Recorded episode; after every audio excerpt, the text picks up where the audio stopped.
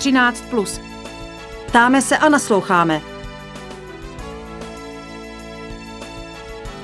13. Plus. Aktuální dění v souvislostech. Začíná pořad 13 plus s datem 9.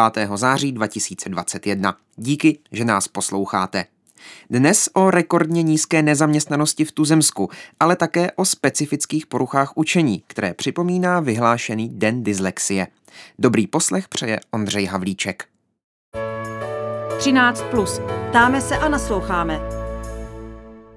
Nejnovější data o nezaměstnanosti, zveřejněná v pondělí úřadem práce, ukazují za srpen republikový průměr 3,6 Problémem českého trhu práce tak není počet nezaměstnaných, ale opět nedostatek pracovníků. Některé firmy se proto nebudou moci rozvíjet tak, jak by potřebovali. Co to pro českou ekonomiku znamená a jaký vývoj lze v následujících měsících čekat, o tom budeme mluvit teď s ekonomem Tomášem Sedláčkem. Dobré odpoledne. Dobré odpoledne. Nedostatek pracovníků a zároveň ta silná potřeba rozjet se po covidu na plné obrátky – je to vážný problém pro české firmy i pro českou ekonomiku jako celek?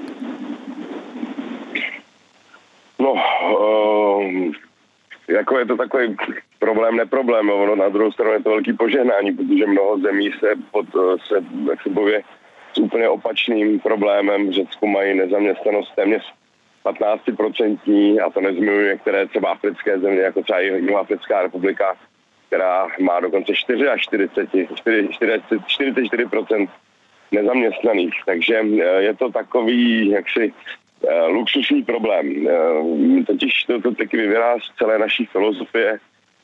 Kolegové tomu říkají Pax Bohemika, což je takový, taková dohoda, že tady budeme mít níž, nižší platy, ale zároveň nízkou nezaměstnanost. Takže vlastně i ten český uh, pracovník trh trošičku poukazuje na to, že zřejmě možná historicky, nebo jak se to stalo, teď asi není čas rozebírat, ale preferujeme, aby tady bylo zaměstnaných víc, byť s menším mzdou. No a to mě zajímá dál. Existuje vůbec v Česku stav nezaměstnanosti, kdyby byli všichni spokojení? Protože zdá se mi, že když je moc vysoká, nespokojení jsou přirozeně ti, kteří nemají práci. Když je nízká, stěžují si firmy, eh, že nemohou růst. Tak existuje nějaký ideální stav, kdy budou spokojení všichni? Budeme těžko hledat, ale máte, pane kolego, pravdu v tom, že jak já objíždím Českou republiku s různými přednáškami, jak mezi podniky uh, a kolegy bankéři, tak i mezi studenty, tak problém jsou buď, že je příliš velká nezaměstnanost nebo příliš nízká. Česká republika v tomhle tom těžko říct, je ten, ten, ta správná rovnováha. Příliš nízká nezaměstnanost není zdravá z důvodů, které jste uváděl, um, je tam nízký tlak je tam uh, uh, nízký um, když je nízká nezaměstnanost, tak um, ten trh se nedokáže přirozeně pročišťovat a uh, protože se práce snadno hledá.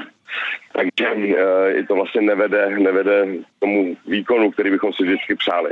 Ale historicky řečeno, my jsme vždycky měli takhle nízkou nezaměstnanost od počátku 90. let. Česká republika byla buď to rekordní nebo mezi rekordníma zeměma, který měli nízkou, nezaměstnanost. Takže eh, to nějakým způsobem ta naše transformace byla vedená tak, aby to nedopadlo na mm, skupinu nezaměstnaných. Ale vždycky ty náklady, i ty transformační náklady jsme raději nesli dohromady.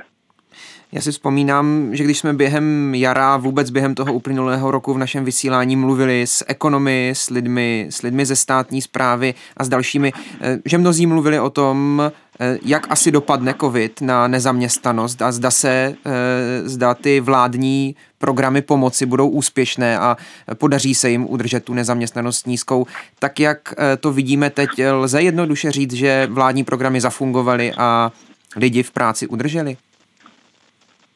Vládní programy zafungovaly, stalo se i to, že loni jsme měli rekordně nízký počet bankrotů, a to nejen v České republice, ale obecně ve světě, takže když si tyhle dvě věci člověk poslepí dohromady, tak mu z toho vyjde takový obrázek jakoby zmrzlé, zmrzlého dění, což je do jisté míry, jisté míry dobře, respektive takhle na počátečních stádích pandemie bylo důležité, aby, aby se lidi nevyhazovali, aby lidi nepodlehali panice a aby se, jako když všechno zmrazilo. V momentě ovšem, kdy ta pandemie trvá rok, a možná, možná s námi, nedej bože, bude i, i delší dobu, to nikdo neví, ale v momentě, kdy se jedná o, o, o delší vlastnost, řekněme, tahlejší vlastnost ekonomiky, tak tam už to zmražování nelze takhle dlouho dělat a je potřeba naopak, aby některé podniky bankrotovaly, aby se propouštěli lidi a ty mohli pracovat eh, někam, kde je to, eh, řekněme, s vyšší předanou hodnotou, protože naše ekonomika se musí přetransformovat eh, z, z ekonomiky, která, která hodně spoléhala na výrobu hmotných věcí, jako je třeba auto a dál a tak dále, nebo manufaktura obecně, tak se přerozujeme v digitální ekonomiku, v ekonomiku znalostí, um, s ekonomikou s přidanou, s vysokou přidanou hodnotou, ekonomiku nápadů a inovací, nejenom uh, utahování šroubů, když to přeženu um, uh, někde v továrně. Takže proto, aby se tyhle společenské změny děly, děly jednodušeji, tak je takový jeden z těch olejů je právě vyšší nezaměstnanost, protože ty škatulkata se jakoby lépe hýbají v těchto podmínkách. Takže tohoto hlediska, ehm, jako jak ten malý počet bankrotů, tak je ta nízká nezaměstnanost, svědčí o tom, že to vlastně povedlo to zmražení, které bylo uh, kýžené na začátku a teď bychom, teď bychom měli pomalučku, pomalučku přemýšlet na tom, jak přestavět tu ekonomiku tak, aby vlastně paradoxně vyhovovalo té covidové digitální době. To přestavění bude trvat delší dobu. Mě teď zajímá výhled do té doby kratší, do těch následujících měsíců. Eh, jak vy to odhadujete? Bude nezaměstnanost stagnovat, držet se na té stejné úrovni nebo, nebo poroste, bude klesat? Co si myslíte? To nevím. To jako nuance v řádech desetin, desetin procenta uh, nedělám. Říká Tomáš Sedláček, ekonom, byl naším hostem v pořadu 13+. Díky moc za váš čas. Naslyšenou. Já děkuju, mějte se hezky. 13 plus na proglasu. Věcně a v souvislostech. Už 12 let si česká společnost na začátku září připomíná děti i dospělé, kteří trpí specifickými poruchami učení, jako je dyslexie, dysortografie nebo dyskalkulie. Takzvaný Den dyslexie založila umělkyně Alena Kupčíková, která je právě teď naším hostem. Dobrý den. Dobrý den. Tak paní Kupčíková, pro ty z našich posluchačů, kteří třeba nikoho s poruchami učení ve své rodině nemají a zatím o nich neslyšeli, co jsou to všechna ta dys? Tak, dyslexie to se říká tak jako obecně, ale spadá do toho třeba dysortografie, eh, dyskalkulie, dysfázie. Dneska přibývá, nebo ta dysfázie teďka přibyla, to je porucha řeči. Jinak vlastně se to všechno týká a točí kolem specifických poruch učení, to znamená, že psaní a čtení a počítání. Takže a na to neexistuje vlastně žádná rovnice, že když jste dys, dyslektik, že, byste, že jste trochu dysortograf a tak, každý vlastně, eh, když to řeknu dys, má od trošku něco a něco mu třeba jde a něco nejde. Opravdu neexistuje jedna rovnice. Je to jako vlastně velice složitý komplex, ale globálu ty lidi eh, se projevují tak, že jsou mno, mnohdy velice hyperaktivní, to je spojený s hyperaktivitou, mají problémy se čtením, s pamětí, jak jsem říkal, s tím počítáním.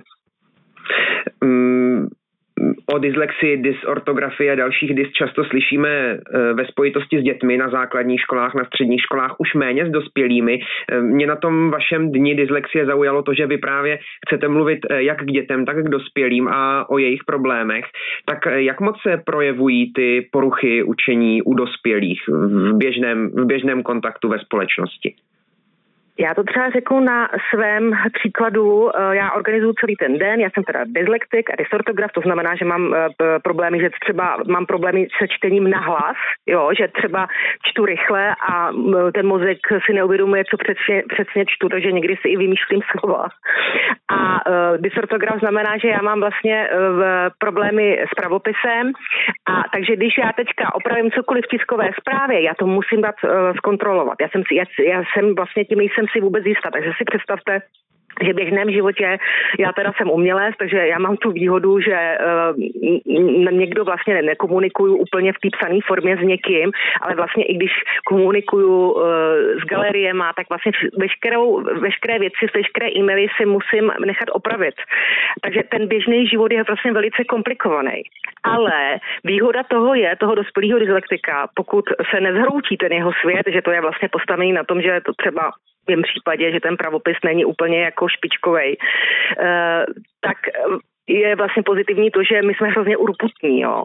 My strašně na sobě pracujeme, chceme, aby to, co nám jde, v mém případě teda já se snažím to výtvarné umění, tak uh, jsme obrovský puntičkáři a to je to pozitivní na tom, že vlastně vezeme to, co nám jde, my tomu říkáme, že to je dar dyslexie a to se snažíme uchopit a tom vlastně se snažíme být dobří. Ale v tom běžném životě jako těch problémů je dost, třeba nefunguje vám paměť. Já třeba neřídím vůbec ani automobil, protože pro mě vpravo vlevo je taky velký problém, ukážete pravo, já jedu vlevo, eh, je, je, prostě jsou, to, jako jsou tam takové běžné věci, eh, nemůžeme třeba, musíme vařit, když to řeknu příklad, vařit podle receptu a kdybych ten recept dělala desetkrát, tak si ho vždycky desetkrát musím přečíst, jo. Ale zase výhoda je to, že tím, že vám nefunguje paměť, tak dobře, já jako umělec se zase nemůžu vykrást, to vždycky dávám za příklad, že to je pozitivní. Takže jako v tom velkém balíku je to, je to tisíce drobností, ale jako v tom běžném životě, protože vy musíte se prezentovat, že, jo, že umíte třeba psát a číst. si, že já mám dva akademické tituly. Já jsem vlastně magistr umění, což je akademický sochař a malíř a ještě mám PhD, což je doktorát. A kdybyste si po mně přečetl e-mail, SMS, cokoliv, tak eh, si řeknete, že jsem blázen. Ta urputnost, kterou jste zmiňovala u dospělých, tak eh, to je něco, co naopak chybí dětem s těmi poruchami učení? Ne, ne, ne, to mají, to, to mají globálně úplně všichni, to mají i děti. Eh, víte, když je ve škole eh, dyslektik, který ho pochválí, já si myslím, že celkově je zachovat klid i u těch rodičů, kteří mají dyslektické děti, jo, nebo jsou sami dyslektici. A eh, ta urputnost je i u těch dětí, protože když někoho pochválíte, já vím, že všichni jdeme hrozně na výkon a všichni jako vlastně se prezentujeme i jako rodiče, že naše dítě něco umí, že to je úžasný. Ale když pochválíte kohokoliv, že nikdo neexistuje, já si myslím, kterýmu by něco nešlo, každému něco jde. A když chválí i, té, i toho dyslektika, ten je motivovaný a vlastně ta urputnost tam je a funguje. On chce být, jako být úžasný, že jo? chce mít nějaký jako super, že ho bude pochválený, ale když ho schodíte a řeknete mu, že to dítě hloupý je, to by to zase nejde, je, Ježíš ty ani nečti. Setkáváme se s tím pořád ještě teď, jako to školství sice je trošku lepší, ale setkáváme se i s tím, s tím i dnes. S Alenou Kupčíkovou, zakladatelkou Dní dyslexie, mluvíme právě teď na rádiu Proglas v pořadu 13 plus o tomto dni, o dyslexii, dysgrafii a dalších eh, specifických poruchách učení. Mm, když už jsme u dětí eh, na školách, tak eh, jaké mají podmínky pro překonávání těch svých poruch? Je školství v tomto směru už, už pokrokové, nebo je stále hodně co zlepšovat? Já se zase vrátím k tomu, co jsem řekla na začátku, zachovat klid. Takže když máte pana učitele, paní učitelku, který jsou jako řeknu, řeknu lidově v pohodě. Jsou to lidi, eh, který nedají ani pocit tomu žákovi, že je jako vlastně má nějaký problém. Vlastně co to je slovo problém, že, že prostě jinak vnímá abych použila to slovo, tak to dítě eh, proleze tou školou úplně jako úžasně. Jo. Samozřejmě dneska poradny, pedagogicko-psychologický poradny vám napíšou papír, ty mají strašně moc práce, mě jich hrozně líto, protože to jsou erudovaní lidi, kteří by mohli těm rodičům pomoct. Rodič dostane papír, je napsáno, co všechno to dítě má dít, co by se s ním mělo dělat. Teďka ten rodič, když je dyslektik, tak tomu papíru ani pořádně nerozumí. Ten papír dostanou do školy a když je tam teda erudovaný jako učitel, který řekne, já vím, já to prostě nějak vymyslím, tak to dítě s tím dítěm se dokáže, dokáže perfektně pracovat. Samozřejmě děti mají úlevy v tom, že třeba my nedáváme moc diktáty, jo? že když mi něco nadiktujete, tak já to nestihnu nebo tam udělám různé eh, chyby. Já vždycky dávám za příklad, já ještě na střední škole, když mi diktovali uh, diktát, tak já jsem napsala píš, písmě, písmeno kdo, g, d, o. Jo, je do dneška nechápu, jak to napadnout.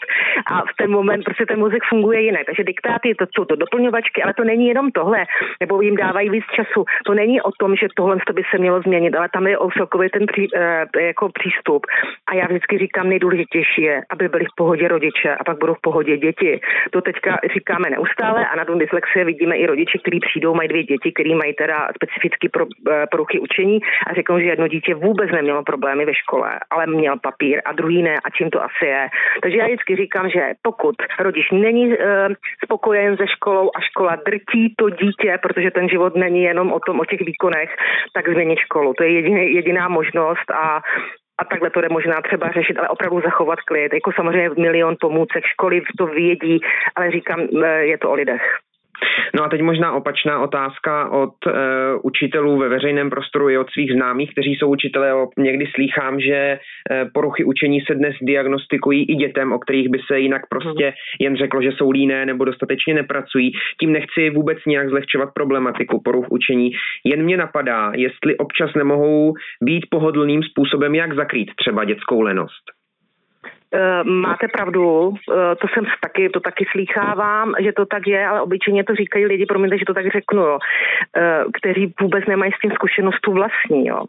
Teď si představte, že já, já kdybych neměla vlastní zkušenost a byla bych jako velice nadaná na jazyky, tak já to taky nepochopím. Já se setkávám s tím často, že i mý dospělí kamarádi do nedávna, než jsem začala vůbec dělat den dyslexie před 12 lety, mě říkali, pro boha, jak tohle to můžeš napsat. No to, rozumíte, to je o tom zážitku. Ano, uh, víte, já si myslím, že každé dítě, které, eh, které by bylo jenom jiné, by nechtělo mít papír, že je hloupej.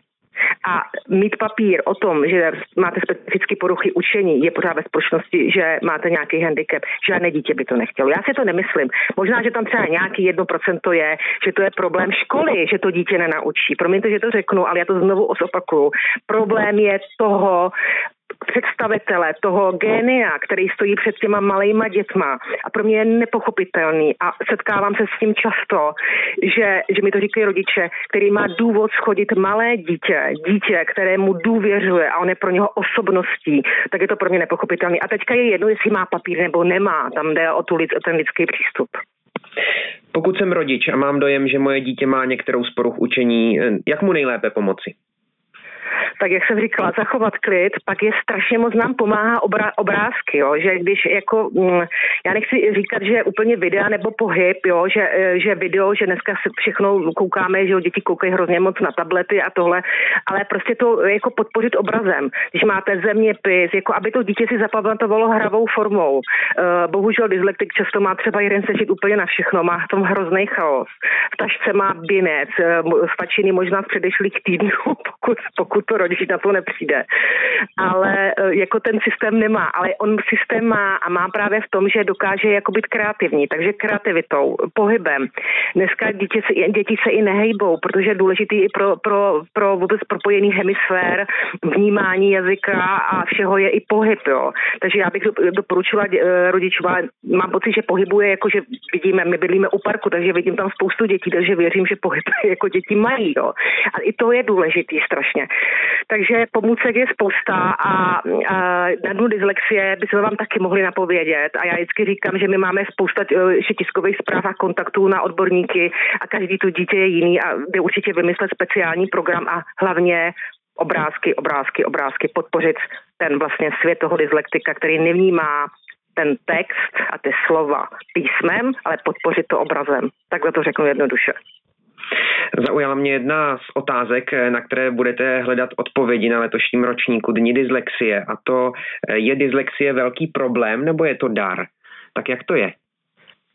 No, já to teda u sebe vidím, teda, jak jsem vám říkala, dar v tom, že se nevykradu, že si nic nepamatuju a můj, jako no, mě napadají v tom umění nové a nové věci a nové podněty a hledám technologie po svým způsobem a to je to pozitivní. E, pak je tam ta urputnost, co jsem říkala. Já mám kolem sebe i třeba řemeslníky, pekáře, automechanika, jo. Tím, jak nám něco jako nejde a my musíme od malička vydávat strašně moc energie k tomu, aby jsme jako dohnali v uvozovkách do, do toho standardu to, co se po nás chce v tom běžném životě, co někdo vymyslel, že by se mělo dobře číst a psát, tak my takhle vlastně přistupujeme ke všem věcem kolem. Tak to si myslím, že to pozitivní, to je ten dár. A ještě jsem, ještě jsem řekl, eh, teďka, teďka jsem unikla otázce, a co je negativního eh, v tom všem? Ne, ne, ptal, ne, ptal jsem se, ta otázka mm, zněla přesně tak, jak jste odpovídala. Zda je to tedy, eh, buď pro, zda je to problém, nebo je to dár dyslexie. Eh, problém je to problém, eh, dívejte, já vám třeba, mi se narodilo dítě, já, já říkám, že mám štěstí a taky, proč to říkám? Já mám dítě, který je hrozně talent, už od pěti let uh, se teďka učí francouzsky, mluví perfektně anglicky, má prostě talent na jazyky a, a sice dyslekcie je dědičná, ale to, to si se teďka nebudu tomu vyjadřovat, protože to je zase další ještě podněty ohledně toho. A ona je úplně skvělá, takže ona žádný specifický problémy učení nebude mít a bude to mi hrozně jednoduchý v životě. A teď tomhle, v tomhle v tom směru, protože si pamatuje věci, dokáže, dokáže se všechno rychle naučit. Ale když to má někdo mnohem eh, velice jednoduchý někdy v životě, tak rozumíte, tak třeba ty překážky, eh, které budou složitější, potom eh, vlastně třeba nezvládne, já nevím.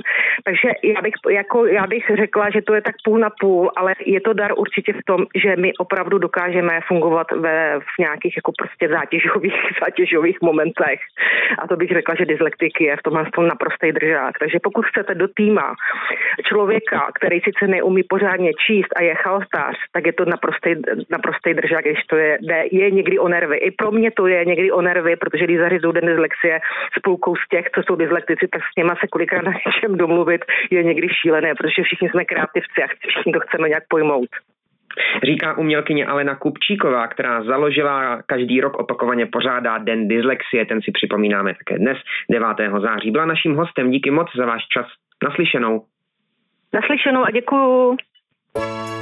13 plus na proglasu. Do středu dění. A to je z dnešního vydání pořadu 13 plus vše. Na jeho přípravě spolupracovala Eva Svobodová, od mikrofonu se loučí Ondřej Havlíček.